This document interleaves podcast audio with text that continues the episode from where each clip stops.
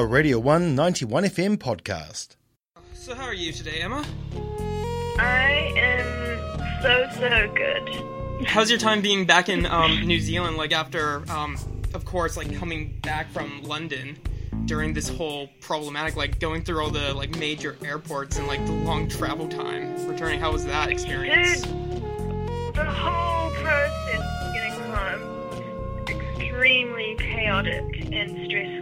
First of all, I thought I would just like stay in London and stick it out, but um, it was sort of just getting more dire by the day. So I packed up my life in the space of eight hours, uh, booked a flight, went to the airport, uh, realized that my passport had expired, which was really reassuring, as you can imagine. Yeah, that just Huh? sounds like stress overload for everything.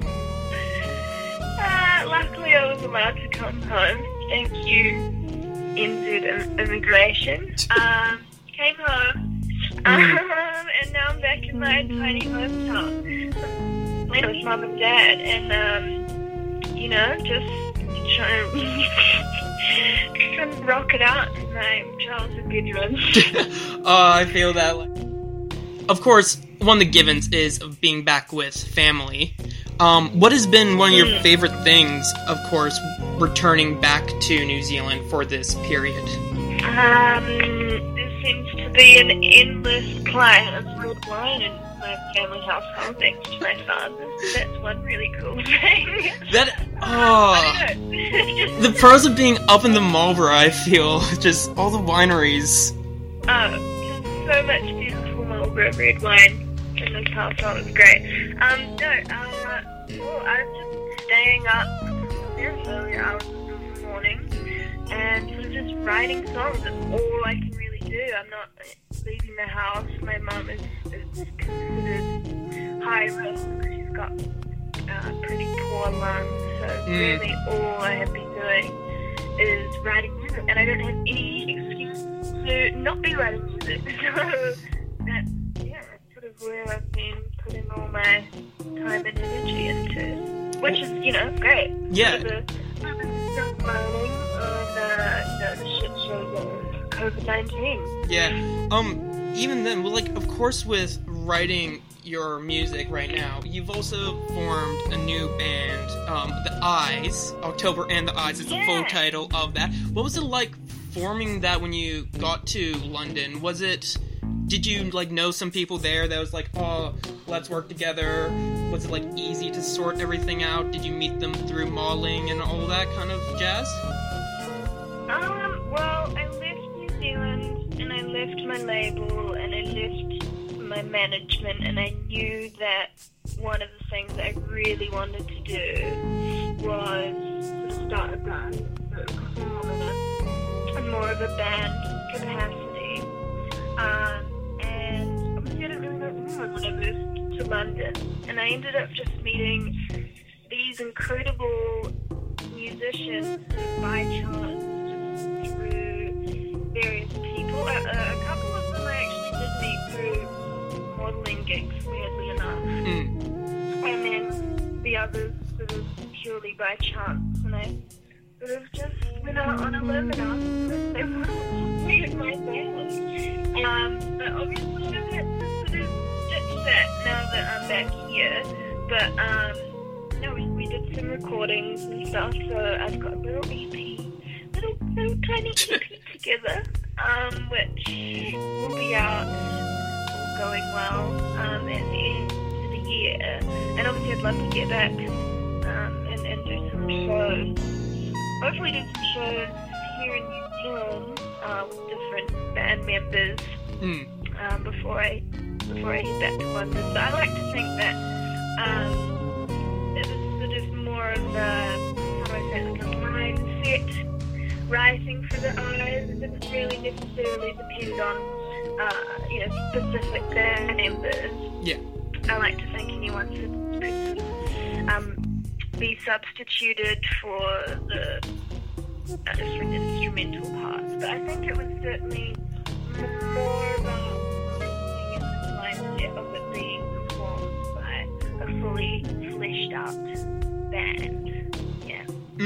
And even then, like working with them, are you still continually like sending maybe some demo vocal samples like over the phone and stuff to them to like work on another EP or even an album in the future?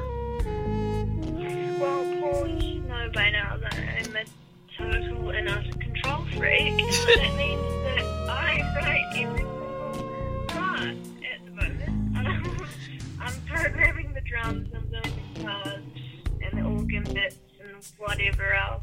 But I do is that I'm sort of sending it out to my bandmates and this, but in a musical way?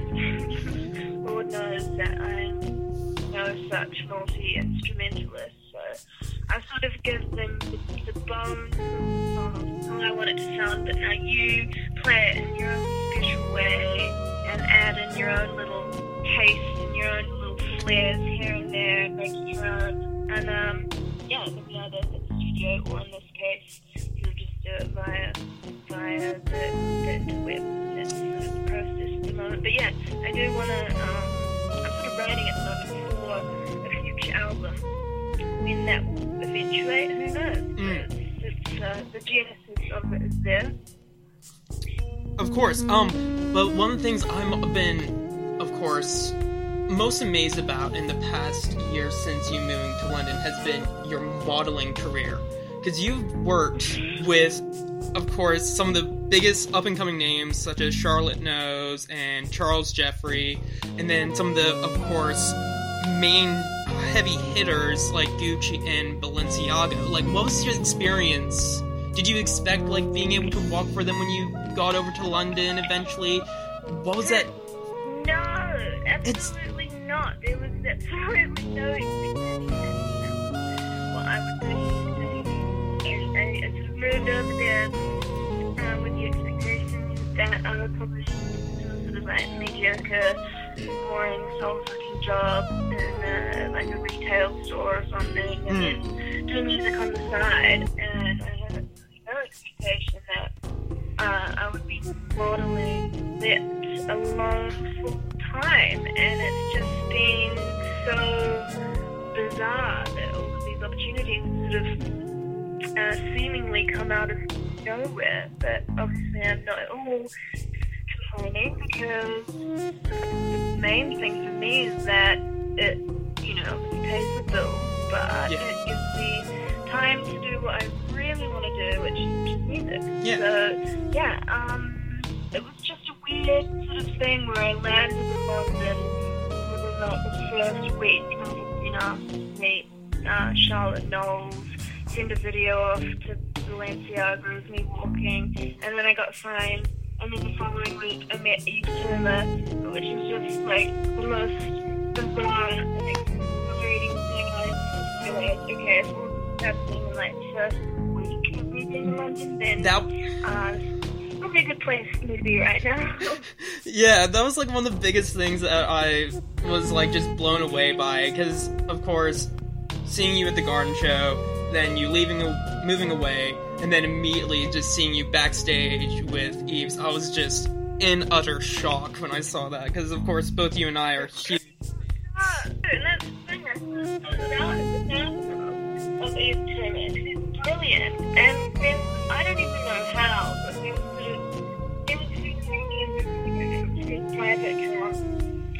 Started talking. Lord knows how that came about. I think he saw a video of me like singing. Mm. Like, oh, I've been too scared to reach out to you, but uh, I really like your stuff. And I was like, what?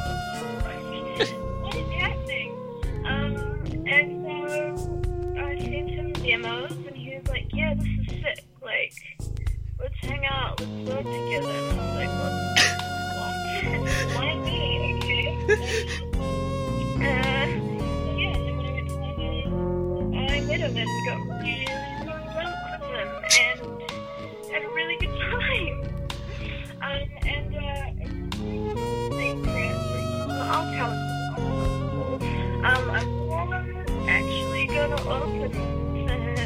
uh, London and Berlin shows for tour.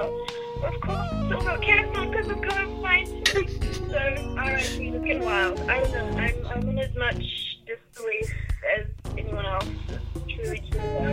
That, oh my god, that is fantastic hearing that for you. Um, I just want to go back to it, it's it's oh that's a struggle. Hopefully they get rescheduled, which in this most likely will. I hope so. Yeah, but um, I really hope so, so because his live, his live shows are, are just something else. Of course, um, with going back to your music career, you've recently come out saying you've fallen out of love with your past album, Ultra Red. You've also fallen out of love of Switchblades EP, which was your first project. Um, sonically, where have you have you been like going through? Because like you've been influenced by Lydia Lunch and Nick Cave, as well as Siouxsie Sioux and Banshees and all that. Where's this sonic evolution for you? um, Sonic Evolution. Well, I think honestly, if, if I'm if I'm being completely honest, I think that I started falling out of love with Ultra Red when I was making it. I think I realized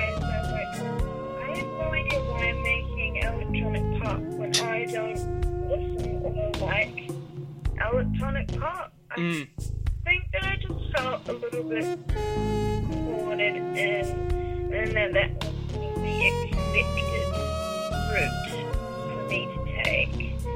So, you know, I, I uh, fulfilled my duties, so to speak, mm, and it didn't do well, which is fine, you know, not, everything is going to do well, and I just Yeah. took that as a like, you know, I'm not, I'm not going Now I'm, only ever going to do what I want to do, and I'm only ever going to make music that I want to listen to myself. Um, you know, I've always been uh, a huge fan of punk and post-punk yeah. rockabilly, um, you know, that kind of era of music. And I thought, alright, I'm finally going to manifest my own flavors know, being a band thing and, and writing music uh, with, the, with the intention of it being played by a band. And that's what I did. In New Zealand, left everything brand new, clean slate, and um, yeah, I, I couldn't be happier. I'm I'm really sort of um, I feel like I'm sort of proud for the first time and, am quite excited about this upcoming Mm. release. I think with Ultra Red I was quite embarrassed and a little bit sort of ashamed, and I and, and I was pr- I was proud of the production side of things, but I always thought that uh, in terms of lyrics and themes, it was just a little bit underdeveloped, perhaps a bit naive. So, alright, this is it. This is my time to actually make something that that I really like, and I did that. And I'm bloody stoked. Bloody stoked